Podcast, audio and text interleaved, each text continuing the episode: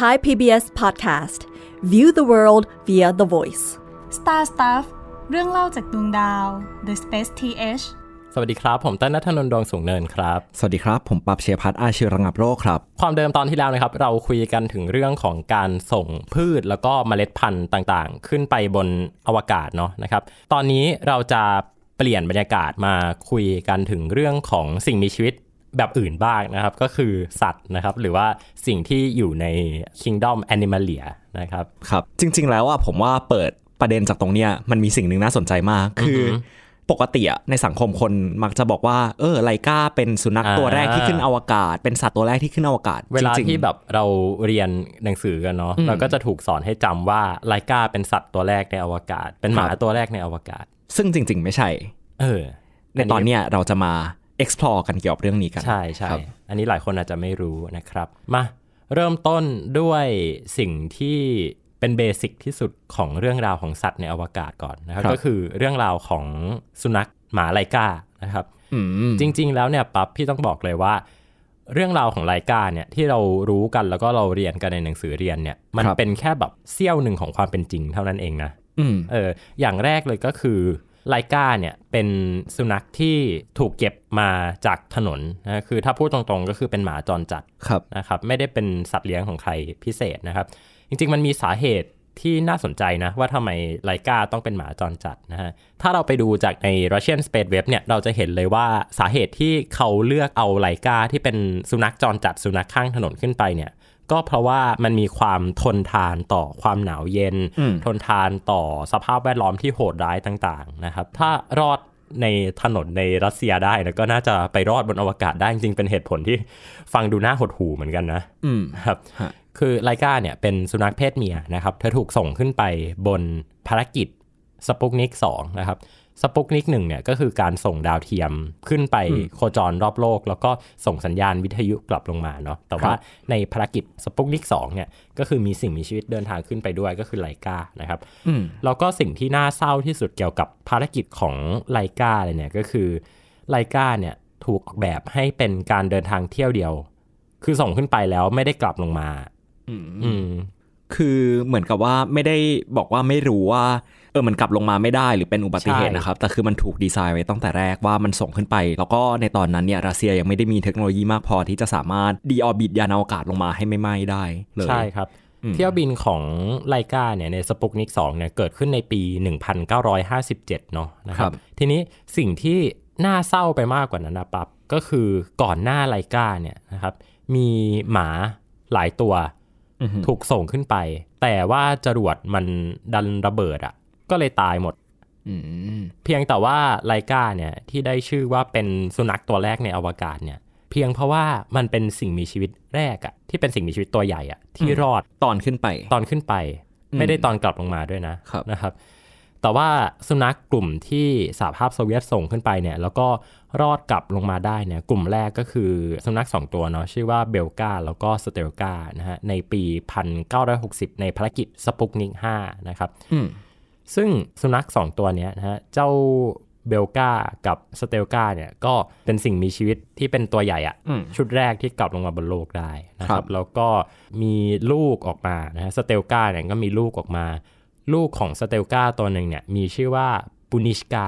อืมนะครับพุชชินก้าเนี่ยถูกส่งไปเป็นของขวัญให้กับประธานาธิบดีจอห์นเอฟเคนเนดีโดยประธานาธิบดีนิกิตาครุสชอฟครับนะในปี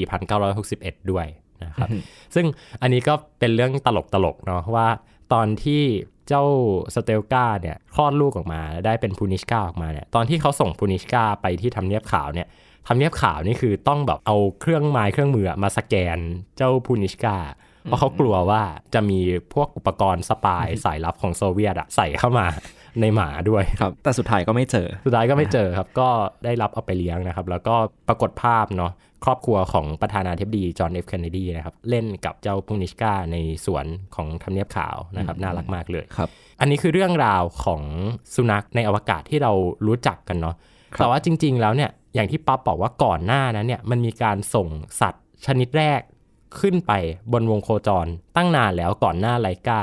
มากๆอืม จริง ๆ แล้วเนี่ยสาเหตุที่ไลกาเนี่ยมักจะถูกเรียกว่าเป็นสุนัขตัวแรกในอากาศ เป็นสัตว์ตัวแรกในอากาศนะครับ จริง ๆ ถ้าพูดกัน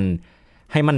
ถูกในเชิงเทคนิคอะฮะคือมันเป็นสัตว์ชนิดแรกที่ขึ้นไปบน orbit ได้สำเร็จและได้ orbit รอบโลกได้สำเร็จ แต่ว่าการส่งของขึ้นไปในอวกาศแบบที่เป็น suborbital หรือว่าชั้นใต้วงโคจรนะครับ ก็คืออาจจะขึ้นไปแล้วลงมาข้ามเส้น Kármán line ที่เป็นเส้นที่100กิโลเมตร100กิโลเมตรที่เป็นเส้นที่เป็นเส้นแบ่งระหว่างความเป็นโลกกับความเป็นอวกาศเนาะมันมีมาต้องนานแล้ว ย้อนกลับไปช่วงประมาณสงครามโลกครั้งที่2ครับถ้าหลายคนเป็น geek ด้านสงครามโลกเนี่ยก็อาจจะ รู้ว่ามันมีจรวด missile อันหนึงถูกพัฒนาขึ้นมาจากทางฝั่งเยอรมันเนาะชื่อจรวด a g g r e g a t e 4หรือจรวด V2 โดยคุณว a นเนอร์วอนบราวซึ่งในภายหลังก็ไปเป็นหัวหน้าของโครงการที่ทำจรวด Saturn ให้กับโครงการอพอลโลอีกทีครับคุณ von Braun เนี่ยฮะเขาเป็นวิศวกรจรวดที่ได้สร้างจรวด V2 ขึ้นมา แล้วปรากฏว่ามันเป็นจรวดที่ค่อนข้างทรงพลังมาก สามารถยิงจากเยอรมันไปประเทศอื่นได้ ความน่าสนใจของการสร้างมิสไซล์เนี่ยฮะก็ถ้าย้อนกลับไปในหลาย ๆ ตอนที่เราเคยพูดมาเนาะถ้าเราสามารถสร้างมิสไซล์ได้ครับแปลว่าเราสามารถสร้างอะไรสักอย่างที่ส่งขึ้นอวกาศได้ ซึ่งมันก็อาจจะเรียกว่าเป็นจรวดก็ได้ เพราะฉะนั้นเนี่ยครับช่วงที่หลังจากเยอรมันแพ้สงครามโลกครั้งที่ 2สหรัฐอเมริกาเขาก็ได้เอาจรวด Aggregate 4หรือจรวด V2 ชุดหนึ่งไปวิจัยต่อ แล้วก็ได้ลองเอาพวกเนี้ยฮะไปยิงเล่นยิงเล่นบ้าง ไปทำการครับทดลองหลายอย่าง แล้วก็มีอยู่ช่วงหนึ่งที่เขาลองทำเนี่ยเขาก็ได้เอาสิ่งมีชีวิตบางชนิดก็คือฟรุตฟลายหรือว่าแมลงวันอืมแปะไปกับจรวดด้วย แปะไปใช่ทำก็ไมคืถึองบอกว่าแปะไป จริง ๆ คือไม่ได้แปะเทปก็คือเอาไปใส่ไว้ในแบบเพโลดอ่าของจรวดอะไรอติดย่างเงี้ไปยกับตัวจรวดใช่ สถานการณ์นั้นเนี่ยเกิดขึ้นในช่วงประมาณปี 1949 เนาะ ครับคือช่วงหลังจากสงครามโลกครั้งที่ช่วงนั้นเนี่ยยังไม่มีนาซาเลย ช่วงนั้นคนที่ทำการวิจัยเกี่ยวกับเรื่องจรวด แล้วก็เรื่อง missile เนี่ยฮะเป็นแก๊งแก๊งๆเดียวกันก็คือเป็นแก๊งรัฐบาลกับแก๊งกองทัพสหรัฐ2ครับแต่อยู่ในสหรัฐแล้วนะฮะอันนี้ใช่คือช่วงที่ Wernher von Braun เขาย้ายค่ายแล้วเนาะย้ายมาที่ฝั่งสหรัฐ แล้วก็เอา V2 ที่เป็นจรวดนาซีเดิมเนี่ยมายิงเล่นครับ ซึ่งการส่งจรวดที่มีฟรุตฟลายติดลงไป ไม่ได้แปะ ติดไปด้วยเนี่ย ถูกส่งขึ้นไปจนถึงความสูง 100 กิโลเมตร ก็คืออมผ่านเส้นคาแมนไลน์พอดี ก็นับว่าเป็นอวกาศก็นับว่าเป็นอวกาศ เพราะฉะนั้นสิ่งมีชีวิตแรก ถ้าถ้าแบบคุณอยู่ในบทสนทนาสักบทสนทนาหนึ่งในชีวิตประจำวันหรือบนโต๊ะกินข้าว แล้วมีคนถามว่าสิ่งมีชีวิตแรกที่เดินทางไปอวกาศมันคืออะไรคำตอบก็คือแมลงวันฟรุตฟลายอืม ไม่ใช่สุนัขไลกานะครับ เป็นเกร็ดความรู้เล็ก ๆ น้อยๆ ทีเนี้ยผ่านเรื่องเกี่ยวกับสุนัขตัวแรกในอวกาศที่เป็นสิ่งมีชีวิตแรกในออร์บิทของโลกอือหือผ่านเรื่องสิ่งมีชีวิตแรกจริง ๆ ในอวกาศครับประเด็นต่อไปที่น่าสนใจคือ แล้วสิ่งมีชีวิตที่เป็นประเภทตระกูลลิงตระกูลมนุษย์เนี่ยชุดแรกที่ส่งขึ้นไปคืออะไรอ่าก็คือแบบมีวิวัฒนาการสูงขึ้นมาอีกนิดนึง ใช่อืมฟังดูแบบค่อย ๆ ไล่ขึ้นมาเลยเนาะครับจากแมลงวันอื มมาจนถึงสุนัขครับนะครับ มาจนถึงลิงตระกูลลิงแล้วกันนะครับอืมจริงๆต้องบอกว่าลิงตัวแรกในอวกาศเนี่ย หลายคนอาจจะนึกถึงฝั่งสหรัฐอเมริกาที่หลังจากที่ไลกาขึ้นไปแล้วเนาะครับแต่ช่วงที่มีการเอาจรวด V2 มายิงเล่นเนี่ย ในช่วงประมาณปี 1947 ถึง 1950 เนี่ยนะครับ ช่วงนั้นเนี่ยมีความพยายามในการส่งสัตว์ขึ้นไปบนอวกาศ หลายครั้งอยู่นะครับครับคือติดขึ้นไปกับจรวดอะเฉยๆอะอืมนะครับมีลิงจำนวนหนึ่งนะฮะเข้าใจว่าจำนวนหนึ่ง เพราะว่าน่าจะมีหลายตัวมีหลายชุดครับที่ในตอนนั้นเนี่ยเขาทดสอบส่งขึ้นไปกับตัวจรวดนะครับอือหือลิงตัวแรกที่ถูกส่งขึ้นไปเนี่ยชื่อว่าอัลเบิร์ตนะครับครับอัลเบิร์ตเนี่ยเป็นลิงที่เรียกได้ว่าเป็นลิงตัวแรกในอวกาศนะครับอืมแต่ว่าก็น่าเศร้าที่ ไม่สามารถที่จะอยู่รอดมาจนถึงสิ้นสุดภารกิจได้นะครับ เรียกได้ว่าสัตว์ต่างๆ ที่ถูกส่งไปในช่วงนั้นเนี่ย ระหว่างปี 1950 ถึง 1960 เนี่ย แทบจะตายหมดเลยอืมเออถ้าไม่ตายระหว่างที่เดินทางขึ้นไปก็อาจจะตายตอนที่ขึ้นไปสูงสุดแล้ว หรือว่ากลับลงมาแล้วก็ตายนะครัครับทีนี้ลิงตัวแรกที่มีชื่อเสียงโด่งดังอะก็คือแฮมนะครับอืมการส่งแฮมขึ้นไปบนอวกาศเนี่ยนะครับเป็นลิงชิมแปนซีเนาะเจ้าแฮม เจ้าแฮมเนี่ยเขาเดินทางขึ้นไปนะฮะในปี 1961 นะครับครับ คือหลังจากที่มีนักบินอวกาศคนแรกเดินทางขึ้นไปแล้วเนาะแล้วก็คนที่สองก็ขึ้นไปแล้ว หลังจากนั้นก็คือเจ้าแฮมเนี่ยก็ถูกติดขึ้นไปกับตัวจรวดนะในภารกิจ Mercury Redstone 2นะครับซึ่งมันเป็นการปูทางให้กับการสำรวจอวกาศของอเมริกาในภารกิจ Mercury อะอืมนะคือต้องเล่าอย่างนี้ฮะเหมือนกับว่า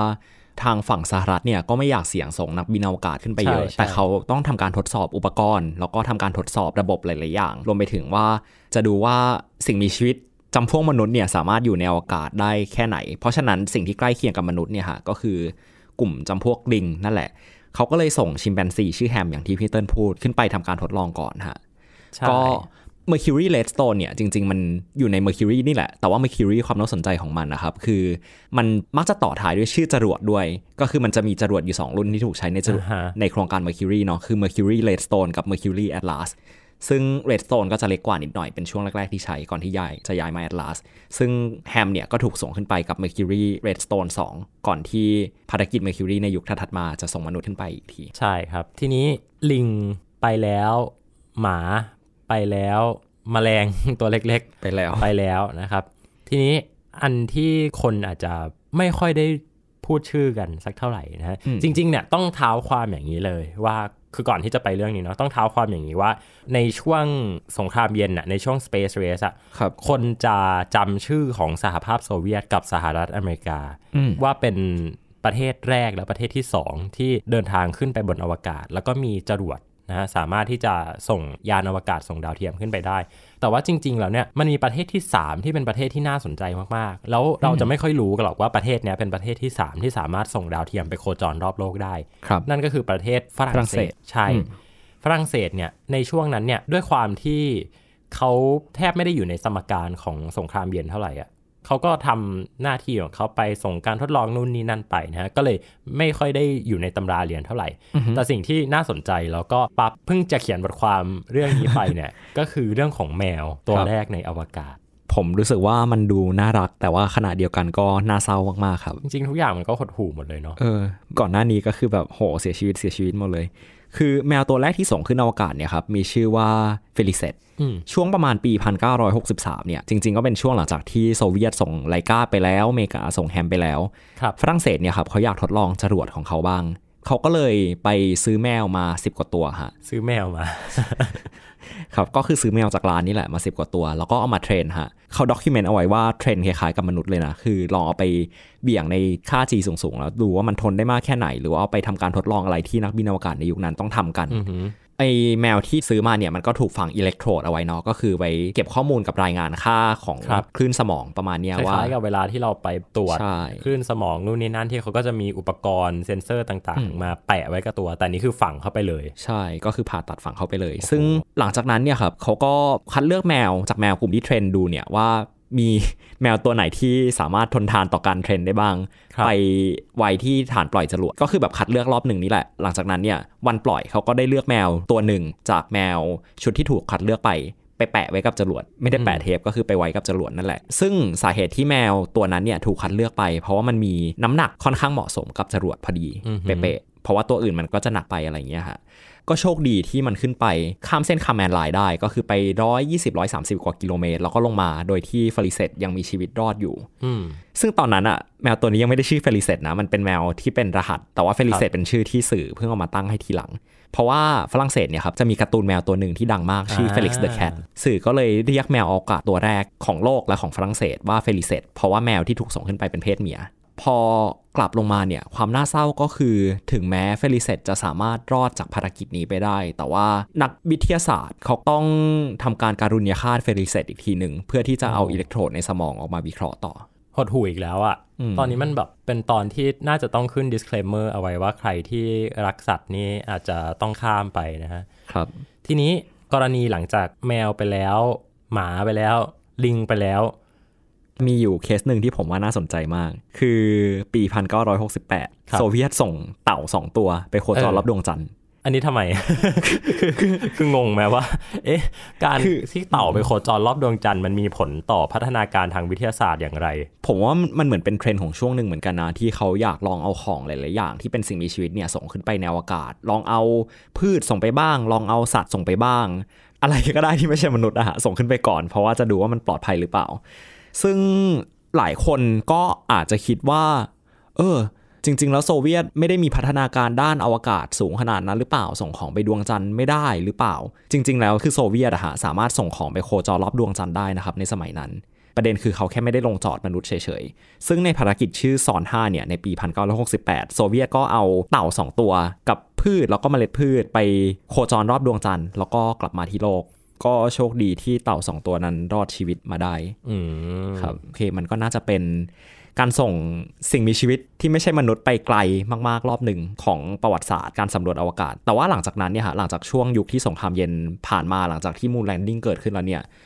เราไม่ค่อยได้ส่งสัตว์ขึ้นไปในอวกาศเยอะเท่าไหร่อือหือทีนี้ จะบอกว่ามันไม่ได้มีสัตว์ตัวใหญ่ๆ ถูกส่งขึ้นไปหลังจากนั้นก็ไม่ใช่เนาะพี่นึกถึงอีกภารกิจหนึ่ง อันนี้แปลกมากเลยนะ จะเล่าให้ฟังอืมคือมันมีภารกิจที่ชื่อว่า Bio Satellite 3 คือครับแค่ชื่อมันก็กวนแล้วเนาะ Bio Sat อะอืมคือคุณคาดหวังอะไรจากสิ่งนี้นะฮะ ในปี 1969 เนี่ยนะครับช่วงเวลาไม่นานมากก่อนที่ภารกิจอพอลโลเนี่ยจะเดินทางไปดวงจันทร์เนาะในเดือนมิถุนายน 1 เดือนก่อนอพอลโลนะครับครับ ไอ้เจ้า BioSat 3เนี่ยก็ถูกจุดจรวดแล้วก็ส่งขึ้นไป โคจรรอบโลกนะครับ เป็นเวลา 30 วัน โดยที่ภายในดาวเทียมดวงนั้นเนี่ย มันมีลิงอยู่ คือเป็นลิงเข้าใจว่าเป็นลิงตัวไม่ใหญ่มากนะฮะขนาดประมาณ 6 กิโลกรัม คือตัวเล็กอะ่ะไม่ได้ตัวใหญ่นะฮะแล้วก็ข้างในเนี่ยเขาก็จะมีเครื่องให้อาหารลิง คอยคอยให้อาหารลิงระหว่างที่มันโคจรอยู่บนวงโคจรเป็นระยะเวลา 30 วันนะครับครับคือเขาตั้งเป้าเอาไว้ว่า 30 วันเนาะแต่ว่าจริง ๆ แล้วเนี่ยมัน deorbit เร็วกว่าที่คิดนะครับ แล้วก็อืมวันที่ 7 กรกฎาคมปี 1969เนี่ยนะฮะ Biosat 3เนี่ยก็ลงจอดกลางมหาสมุทรแปซิฟิกนะครับแต่ว่าทีมกู้ภัยที่เข้าไปดูสภาพของเจ้าลิงที่ถูกส่งขึ้นไปเนี่ยก็พบว่า ลิงตัวดังกล่าวนะเสียชีวิตนะตายเอออไม่รู้ว่าพยายามหาข้อมูลเหมือนกันว่าเกิดจากอะไรนะแต่ว่าข้อมูลที่ได้มาก็ก็ไม่เพียงพอที่จะสามารถสรุปได้ว่าเพราะอะไรนะครับ เครื่องให้อาหารอาจจะพังหรือเปล่าไม่แน่ใจนะครับอืมแต่ก็อย่างที่บอกไปนะฮะหลังจากนั้นไม่ค่อยมีสิ่งมีชีวิตอื่น ๆ ที่เป็นสิ่งมีชีวิตตัวใหญ่อะส่งขึ้นไปอีกแล้วก็จะเป็นตัวเล็กๆอะนะครับ จะมีที่น่าสนใจก็คือ Skylab เนาะที่มีการส่งเอาปลาขึ้นไปว่ายน้ำบนอวกาศ ที่อันนี้ครับปั๊บก็เคยเขียนบทความถึงเหมือนกัน ก็จริง ๆ ผมรู้สึกว่าเรื่องการส่งปลาขึ้นไปบนอวกาศเป็นอะไรที่น่าสนใจมาก ผมรู้สึกว่าการส่งสัตว์ขึ้นไปในช่วงแรกๆอะครับ อย่างเช่นการส่งแฮมขึ้นไป การส่งไลกาขึ้นไป ส่วนใหญ่แล้วเนี่ยมันเป็นการทดสอบว่ามนุษย์จะสามารถไปอยู่บนอวกาศได้หรือเปล่า ว่ามนุษย์จะสามารถทนทานมากพอออฮึจะรับสภาวะไร้แรงโน้มถ่วง รับรังสี หรือว่ารับความแปลกๆของอวกาศได้หรือเปล่า เพราะว่าในตอนนั้นเนี่ยครับเรายังไม่ได้มีข้อมูลเกี่ยวกับอวกาศมากเท่าในปัจจุบัน แต่ในยุคถัดมาเนี่ยครับที่มนุษย์ได้ไปอวกาศจริง ๆ แล้วได้ไป อยู่บนวงโคจรของโลกได้ไปดวงจันทร์แล้ว การส่งสัตว์ในยุคถัดมาเนี่ยครับมันก็เลยไม่ได้เป็นการทดลองเพื่อเตรียมตัวความพร้อมมนุษย์ไปสู่อวกาศแล้ว แต่มันเป็นเพื่อการทดลองเกี่ยวกับสิ่งมีชีวิต เพื่อทำความเข้าใจว่าสัตว์ในอวกาศมันจะมีพฤติกรรมอย่างไรมากกว่า มัมันก็เลยฟังดูแปลกๆขึ้นมาเรื่อยๆเนาะแบบอืมมีปลาไปแล้วนะฮะ ครับจริงๆมันมีอันหนึงที่ตลกมากเลยพี่อยากเล่าให้ฟัง ก็คือในภารกิจ STS 29นะ STS 29เนี่ยในปี 1989เนี่ยก็คือชัตโตอ่าก็คือกระสวยอวกาศนะฮะมันมีการส่งไข่ที่ปฏิสนธิแล้วอะของไก่อะขึ้นไปคือคือคุณคาดหวังอะไรจากสิ่งนี้ คือคุณคาดหวังว่าแบบให้นักบินอวกาศไปกกไข่บนอวกาศ แล้วก็แบบมีไก่มีลูกเจี๊ยบอยู่บนอวกาศเหรอก็ก็งงเหมือนกันนะครับ เราก็มีสิ่งมีชีวิตอีกหลากหลายรูปแบบเลยนะแต่ว่าจะเป็นตัวเล็กๆแล้วจะไม่ได้เป็นตัวใหญ่แล้วนะครับคือลิงเนี่ยเอาจริงก็ยังมีอยู่นะ แต่อย่างที่บอกไปว่าจะเป็นลิงตัวเล็กนะไม่ได้เป็นแบบเหมือนแฮมนะฮะก็มีส่งกุ้งนะครับมันเริ่มเริ่มดูเลอะเทอะแล้วเนาะมีส่งกุ้งมีญี่ปุ่นนะฮะอืมเคยส่งกบครับไปในปี 1990 นะฮะขึ้นไปบนสถานีอวกาศเมียอืมนะครับ แล้วก็มีการส่งหอยทากนะครับ แล้วก็ปู แล้วก็เอ่อปลานะฮะอีกมากมายหลากหลายชนิดนะครับครับขึ้นไปในภารกิจกระสวยอวกาศนะครับ แล้วปี 1990 เนี่ยก็มีการส่งเจลลี่ฟิชนะฮะหรือว่าแมงกะพรุนปลาแมงกะพรุนขึ้นไป ก็แปลกดีนะครับครับ แล้วก็ในยุคถัดมาในสถานีอวกาศนานาชาติก็เรียกได้ว่าแปลกไม่แพ้กันครับ ตอนก่อนหน้านี้เนี่ยเราได้พูดไปแล้วว่า มันมีกล่องสำหรับปลูกพืชเนาะอ่าฮะแต่ว่าอันเนี้ยครับในสถานีอวกาศนานาชาติ มันก็มีคนส่งสัตว์แปลกๆขึ้นไป แบบมีส่งแมงมุมขึ้นไปอ่าประมาณเนี้ยฮะคือโชคดีที่มันไม่หลุดออกมาจากกล่อง ไม่งั้นแบบน่าจะซวยกันทั้งสถานีครับแล้วก็มีการทดลองกับสัตว์อีก หลากหลายประเภท ก็อย่างที่บอกไปฮะรู้สึกว่าในช่วงหลังๆที่สัตว์ที่ส่งไปมันแปลกมากขึ้นเรื่อยๆอะฮะส่วนใหญ่มันจะเกิดจากงานวิจัยในเชิงวิทยาศาสตร์เป็นหลักเลยว่า ปลาจะมีพฤติกรรมอย่างไรในอวกาศ ไก่จะฟักไข่ในอวกาศยังไง หรือว่าอย่างเช่นกุ้ง แมงกะพรุน พวกเนี้ยฮะจะปรับตัวต่อสภาวะไมโครกราวิตี้ยังไง ซึ่งอย่างเคสของปลาเนี่ยก็น่าสนใจมาก เพราะว่ามันทำให้เราได้เข้าใจเกี่ยวกับ orientation หรือว่าการปรับตัว ของสิ่งมีชีวิตในอวกาศเยอะขึ้นมากใช่ๆเพราะลองจินตนาการภาพดูหาว่าปลามันเป็นสิ่งมีชีวิตที่ค่อนข้างเล็กเนาะแล้วมันจะปรับตัวค่อนข้างเร็ว ประมาณเนี้ยฮะอ่าความน่าใช่สนใจคือการศึกษาเริ่มแรกอะ่ะเขาเข้าใจว่าปลามันจะว่ายน้ำแบบในเชิงที่แบบมันขนาดกับผิวน้ำได้อะฮะทำไมปลามันไม่ว่ายน้ำแบบเอาตัวพลิกด้านไป เพราะว่าเขาเชื่อว่ามันเกิดจากอิทธิพลจากแสงแล้วก็แรงโน้มถ่วงฮะอ่าเพราะฉะนั้นแล้วคือพอส่งขึ้นไปในอวกาศเนี่ยการที่ในอวกาศมันมีแรงโน้มถ่วงต่ำเนี่ยครับมันก็ส่งผลต่อวิธีการว่ายน้ำของปลา ก็ต้องปรับตัวกับการว่ายน้ำแบบใหม่ ที่น่าสนใจแล้วก็ที่ตลกมากคือปลาที่ส่งขึ้นไปเนี่ยครับถ้ามันถูกส่งขึ้นไปนานมากพอเวลากลับมาที่โลกเนี่ยมันจะลืมวิธีว่ายน้ำก็คือแบบมันก็จะนอนจมอยู่ก้นบ่อประมาณเนี้ยฮะเท่ๆแต่ว่า ไม่กี่วันก็ปรับตัวได้เหมือนเดิมอ๋อฮะก็โชคดี ซึ่งผมรู้สึกว่าการศึกษาเรื่องการปรับตัวสัตว์อีกชนิดหนึ่งที่น่าสนใจคือแมวเออเพราะว่าแมวมันเป็นสัตว์ที่ถ้าใครเห็นคลิปที่แบบมันชอบโผล่ขึ้นมาใน IG ไม่รู้ว่าเป็นเฉพาะผมหรือเปล่านะ ก็คือคลิปที่แบบลองเอาแมวโยนลงมาจากความสูงต่างๆอะฮะครับ ไม่ใช่โยนดิโยนดู รุนแรงไป พลิกตัวกลับลงมาจากความสูงต่างๆ มันจะทำให้เห็นว่าจริง ๆ แมวมันสามารถพลิกตัวได้เร็ว หรือว่าสามารถปรับตัวสามารถปรับสมดุลของร่างกายได้ค่อนข้างเร็ว เพราะฉะนั้นเนี่ยครับในภารกิจช่วงหลังๆเนี่ยถึงมันจะไม่ได้มีการส่งแมวไปในอวกาศแบบอวกาศจริง ๆ เลยหลังยุคเฟลิเซตแต่ว่ามันก็มีการได้เอาแมวไปขึ้นใน flight zero-G ขึ้นหลายครั้งอ่าเพื่อศึกษาว่าการปรับตัวการทรงตัวของแมวในอวกาศเป็นอย่างไร พวกข้อมูลที่ได้เนี่ยครับก็ได้เอาไปใช้ในการทำวิจัยเกี่ยวกับเรื่องการปรับตัวที่น่าสนใจมากๆ หลายชิ้นเลยครับครับทีนี้คุณผู้ฟังอาจจะสงสัยเนาะว่าเอ้ยคุณต้นคุณปั๊บแล้วทุกวันนี้เขายังมีการส่งสัตว์ชนิดต่างๆ ขึ้นไปบนอวกาศเนาะโดยเฉพาะบนสถานีอวกาศนานาชาติอยู่หรือเปล่าคำตอบก็คือยังมีครับครับ แล้วก็มีทั้งแบบที่แปลกแล้วก็ไม่ค่อยแปลกเท่าไหร่นะครับแบบที่แปลกเลยนะอย่างที่ปั๊บบอกก็คือมันจะเป็นลักษณะของการทดลอง อย่างเช่นในปี 2020 ที่ผ่านมานะครับมีการส่งปลาหมึกนะครับ จริงๆไม่ปลาหมึกไม่ใช่ปลาเนาะมีการส่งหมึกครับขึ้นไปบนอวกาศ แล้วก็อาจจะเป็นสัตว์ที่มีขนาดเล็กหน่อยอย่างหมีน้ำนะครับที่เขาบอกว่ามันทนต่อสภาพต่างๆ สภาพรังสีหรือว่า ทนต่อสภาพแวดล้อมแปลกๆได้นะครับ ทีนี้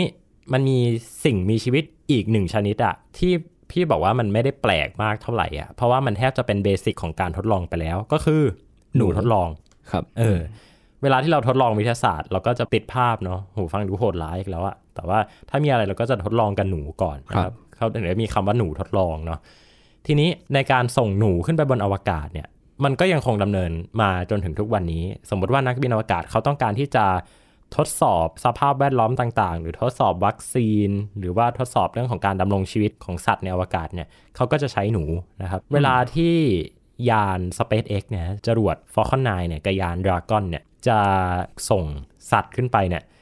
สัตว์พวกเนี้ยจะต้องถูกโหลดเข้าไปท้ายสุด เพราะว่าเราต้องการให้มันมีอัตราการรอดชีวิตสูงที่สุดพอมันครับขึ้นไปอยู่บนวงโคจรเนาะ นะครับเวลาที่มีการเลื่อนทีหนึ่งเนี่ยเขาก็จะต้องเอาสัตว์พวกนี้ออกมาก่อน แล้วค่อยใส่กลับเข้าไปใหม่นะฮะอันนี้ก็ หลายคนอาจจะไม่รู้แต่ว่ามันมีกระบวนการในการทำงานอย่างนี้อยู่ คือมีการส่งหนูทดลองขึ้นไปบนสถานีอวกาศนานาชาตินะครับครับดังนั้นถามว่านอกจากบนสถานีอวกาศนานาชาติ แล้วเนี่ยมีสิ่งมีชีวิตอะไรอยู่บ้าง ถ้าไม่นับพวกต้นไม้ หรือว่าเชื้อโรคแบคทีเรีย ในร่างกายนักบินอวกาศ ก็จะมีหนูทดลองนี่แหละครับ แล้วก็ขึ้นอยู่กับว่าตอนนั้นจะมีใครออกแบบการทดลองอะไรแปลกๆไปครับบ้างนะ แหมจริงๆพี่อยากฟังเรื่องของไก่ต่อมากเลยเนาะว่าสรุปแล้วมันขึ้นไปฟักบนนั้นหรือว่ายังไงนะไว้เดี๋ยว ไว้เดี๋ยวมาเล่าให้ฟังมาเล่าต่ต่ออครับอืมนะครับ ทีนี้อยากชวนปั๊บคุยเรื่องนี้นะฮะอาจจะฟังดูปรัชญาขึ้นมานิดนึงเนาะอืมแล้ว ethics หรือว่าจริยธรรมอะมันอยู่ตรงไหน อะไรคือเส้นแบ่งระหว่างจริยธรรมของการทดลองกับสัตว์ โดยเฉพาะการส่งขึ้นไปบนอวกาศที่ในช่วงแรกที่มันไม่ได้ส่งไปทดลองด้วยเนาะอืมแต่ว่าส่งขึ้นไปเพื่อแบบ พุ่นตรงคือให้ไปตายแทนมนุษย์อะอืมในขณะที่ยุคถัดมาเนี่ยที่โอเคมันก็ดูเหมือนจะมีจริยธรรมมากขึ้น คือไม่ได้ส่งขึ้นไปเพื่อที่จะให้มันตาย แต่ว่าต้องการที่จะทดลองอะไรบางอย่างจริงๆอะนะฮะปั๊บอืมมีความเห็นยังไงกับเรื่องนี้บ้าง คือผมรู้สึกว่ามันเป็นเรื่องที่ค่อนข้างพูดยากเหมือนกันเนาะเพราะว่าแม้แต่ในปัจจุบันนะครับ ที่ไม่ใช่วงการอวกาศเองก็ยังมีคนถกเถียงกันเยอะมากเกี่ยวกับเรื่อง ethics อืมของการใช้สัตว์ในการทำการทดลอง ทั้งแบบในวงการ ผลิตยาวงการเครื่องสำอางวงการอะไรเองก็ตาม ประเด็นคือผมรู้สึกว่ามันเป็นเรื่องที่ค่อนข้างเถ่ามากเลยอะฮะว่าสุดท้ายแล้วมนุษย์ต้องการที่จะพัฒนาด้านเทคโนโลยี พัฒนาด้านวิทยาศาสตร์ พัฒนาด้านความก้าวหน้าของตัวเอง แต่ว่าเราก็เราก็ไปแบบทำให้สัตว์ตัวอื่นแบบเออ มันทำให้พี่นึกถึงงานศิลปะตัวหนึ่งอะที่พี่จะชวนปั๊บไปแต่ปั๊บไม่ยอมไปอะ ที่จัดที่เวอร์แกลเลอรี่อะนะงานศิลปะตัวเนี้ยมันชื่อว่า embodying the monster นะฮะจัดโดยศิลปินชาวไทย คือเขาเอาสิ่งมีชีวิตต่างๆ เนี่ยมามาเผานะครับ คือซากนะ ไม่ใช่เอามาเผาอันนั้นจะดูโหดร้ายไปครับเอาสิ่งมีชีวิตพืชสัตว์อะไรแปลกๆนะหรือชิ้นส่วนของสัตว์แปลกๆเนี่ยมาเผา แล้วก็เอามาทำเป็นตัวโครงกระดูกของมนุษย์นะที่ทำมาจากขี้เถ้าของสัตว์ต่างๆ เขาต้องการที่จะสื่อว่า ที่มนุษย์เนี่ยเป็นมนุษย์ได้ถึงทุกวันนี้เนี่ยมีร่างกายที่สมบูรณ์แบบมีรูปลักษณ์ที่เป็นแบบนี้เนี่ยเพราะว่ามันเกิดจากการที่เราไปเบียดเบียนสิ่งมีชีวิตอื่น ๆ ในโลกใบนี้เนี่ยเยอะแยะมากมายเหลือเกิน เพื่อที่จะเอามาประกอบสร้างเป็นตัวเราอือฮึมันก็ทำให้พี่นึกถึงการสำรวจอวกาศเหมือนกันเนาะครับว่าถ้าเราไม่ได้มีการส่งสัตว์ขึ้นไป ไม่ได้มีการส่งไลกาขึ้นไปเนี่ย การสำรวจอวกาศก็คงไม่ได้เจริญ เท่ากับทุกวันนี้ครับหรือมนุษย์เองก็อาจจะต้องสูญเสียทั้งชีวิตแล้วก็ความปลอดภัยต่างๆ เนี่ย สุขภาพต่างๆเนี่ยอีกเยอะแยะมากมายเลย กว่าที่จะมาถึงวันนี้ได้ ดังนั้นอย่างที่ปั๊บบอกอะพี่รู้สึกว่า เออมันก็เทาๆ แต่มันก็พูดได้ยากอะว่าสุดท้ายแล้วสิทธิ์ในการที่เราจะไปจับเอาสิ่งมีชีวิตอื่นมาทดลองอะมันอืมมันถูกต้องจริงหรือเปล่า อืมหรือในอนาคตอะ ถ้าเกิดว่ามันมีการเรียกร้องสิทธิของสัตว์ หรือว่าไม่รู้นะ มีอุปกรณ์อะไรบางอย่างที่ช่วยให้มนุษย์สามารถสื่อสารกับสัตว์ได้ แล้วสัตว์เขาสามารถที่จะ express ความกลัว หรือความไม่พอใจของเขาออกมาในลักษณะที่มีภาษาที่ใกล้เคียงกับมนุษย์อะอืมเราจะยังอยากจับเขามาทดลองอยู่หรือเปล่า คือผมรู้สึกว่าอย่างน้อยในปัจจุบันมันก็ดีขึ้นระดับหนึ่งที่อืมเรื่องจริยธรรมสัตว์ในการทดลองครับ มันได้ถูกพัฒนาขึ้นมาว่า การที่แบบจะทำการทดลอง อาจจะต้องผ่านคณะกรรมการจริยธรรม หรือว่าต้องมีมาตรการชัดเจน หรือว่าต้องมีหลักมนุษยธรรมที่เขาก็เขียนไว้ค่อนข้างชัดมากในหลายวงการนะครับ รู้สึกว่าเป็น movement ที่ค่อนข้างดีขึ้นจากในอดีตที่ผ่านมา แต่ว่าก็น่าสนใจว่ามันจะไปในเชิงไหนต่อในอนาคต แล้วมันจะไปจนถึงขั้นไหน สุดท้ายแล้วผมรู้สึกว่าท้ายที่สุดเราก็คงไม่อยากไปเบียดเบียนชีวิตใครอะครับ แต่ว่าในโลกของความเป็นจริง มันก็พูดยากแล้วก็ เราก็คงได้แค่ดูต่อไปว่ามันจะเกิดอะไรขึ้น อืม มันเป็นเรื่องของ consent ด้วยไหม คือพี่รู้สึกว่านักบินอวกาศมันก็เสี่ยงอะในการที่เราจะไปปฏิบัติภารกิจในอวกาศ แต่ว่าเขายินยอมอะที่เขาจะเสี่ยง ทีนี้พอเป็นสัตว์อะเราไม่สามารถไปถามหา consent จากเขาได้อะอืม หรือว่าถ้าไม่รู้นะในอนาคตมีอุปกรณ์เครื่องมืออะไรบางอย่างที่ช่วยให้เราสื่อสารกับสัตว์ได้ ว่าเฮ้ยหมาของเราเนี่ยมันมันอยากมัน consent ที่จะขึ้นไปเป็นหมาตัวแรกบนดาวอังคาร แม้ว่าเขาจะต้องตายนะเหมือนกับที่อีลอนมัสพูดนะว่าเขาอยากตายบนดาวอังคารอะไรเงี้ยอืมแล้วแบบนั้นเราจะจับเขามาทดลองได้หรือเปล่าอืมก็เป็นเรื่องของอนาคตไปครับ แต่ว่าตอนเนี้ยพี่ว่าข้อคิดเลยเนี่ยหนึ่งก็คือสิ่งที่เรารู้มาเนี่ยมันถูกปรุงแต่งให้มันสวยงาม เช่นเรื่องของไลกาเราจะไม่ค่อยเรียนกันหรอกว่าไลกาเป็นหมาที่ถูกจับมาจากข้างถนน เราจะไม่ค่อยเรียนกันหรอกว่าสัตว์ที่ถูกส่งขึ้นไปยุคแรก ๆ ในอวกาศเนี่ยก็คือส่งขึ้นไปเพื่อตายแทนมนุษย์อืมเราจะไม่ค่อยรู้กันหรอกว่ามันมีการเอาสัตว์มาดัดแปลงนะครับ ฟังดูหืมหน้าอืมหดหูเหมือนกันนะ ต้อง มีการผ่าตัดเอาอุปกรณ์เข้าไปใส่ในสมอง แล้วพอสุดท้ายรอดชีวิตกลับลงมาจากอวกาศได้ ก็ต้องถูกการุญยฆาตเพื่อที่จะศึกษาสมองของมันครับโอ้โหอืมทำให้เราได้เรียนรู้ถึงมิติเหล่านี้เนาะแล้วก็ตั้งคำถามว่าในการสำรวจอวกาศของเราเนี่ย เราจะเดินหน้ากันไปต่อยังไง เพื่อที่จะเบียดเบียน ไม่ใช่แค่เพื่อนมนุษย์เนาะแต่ว่าเพื่อนร่วมโลกของเราให้น้อยที่สุด เพราะอย่างไรก็ตามเมื่อเรามองมาจากอวกาศแล้วเนี่ย โลกใบสีฟ้าเนี่ย มันก็ควรที่จะเป็นพื้นที่สำหรับทุกคนเนาะอืมและสิ่งมีชีวิตทุกตัว อืมรวมถึงพืชด้วย แต่ว่ารู้สึกว่าไม่ว่ามันจะเป็นอย่างไร เราก็ต้องเรียกได้ว่าเราติดหนี้บุญคุณสิ่งมีชีวิตเหล่านี้ที่เคยถูกส่งขึ้นไปในอวกาศ อย่างแน่นอนใช่ครับครับ ทุกวันนี้ถ้ามองขึ้นไปบนท้องฟ้าดวงดาวนะครับ อาจจะเห็นเจ้าหมาไลกานะครับ วิ่งเล่นอยู่บนนั้นก็เป็นได้ครับ เป็นเรื่องราวเกี่ยวกับการส่งสัตว์ขึ้นไปบนอวกาศของเราสองคนในวันนี้ครับ ครับสำหรับตอนนี้ผมปรับเชยร์พันธ์อาชีวระงับโรคครับ และผมเต้นนัทนนท์ดวงสูงเนินครับ ขอลาคุณผู้ฟังไปก่อน สวัสดีครับ สวัสดีครับ Star Stuff เรื่องเล่าจากดวงดาว The Space TH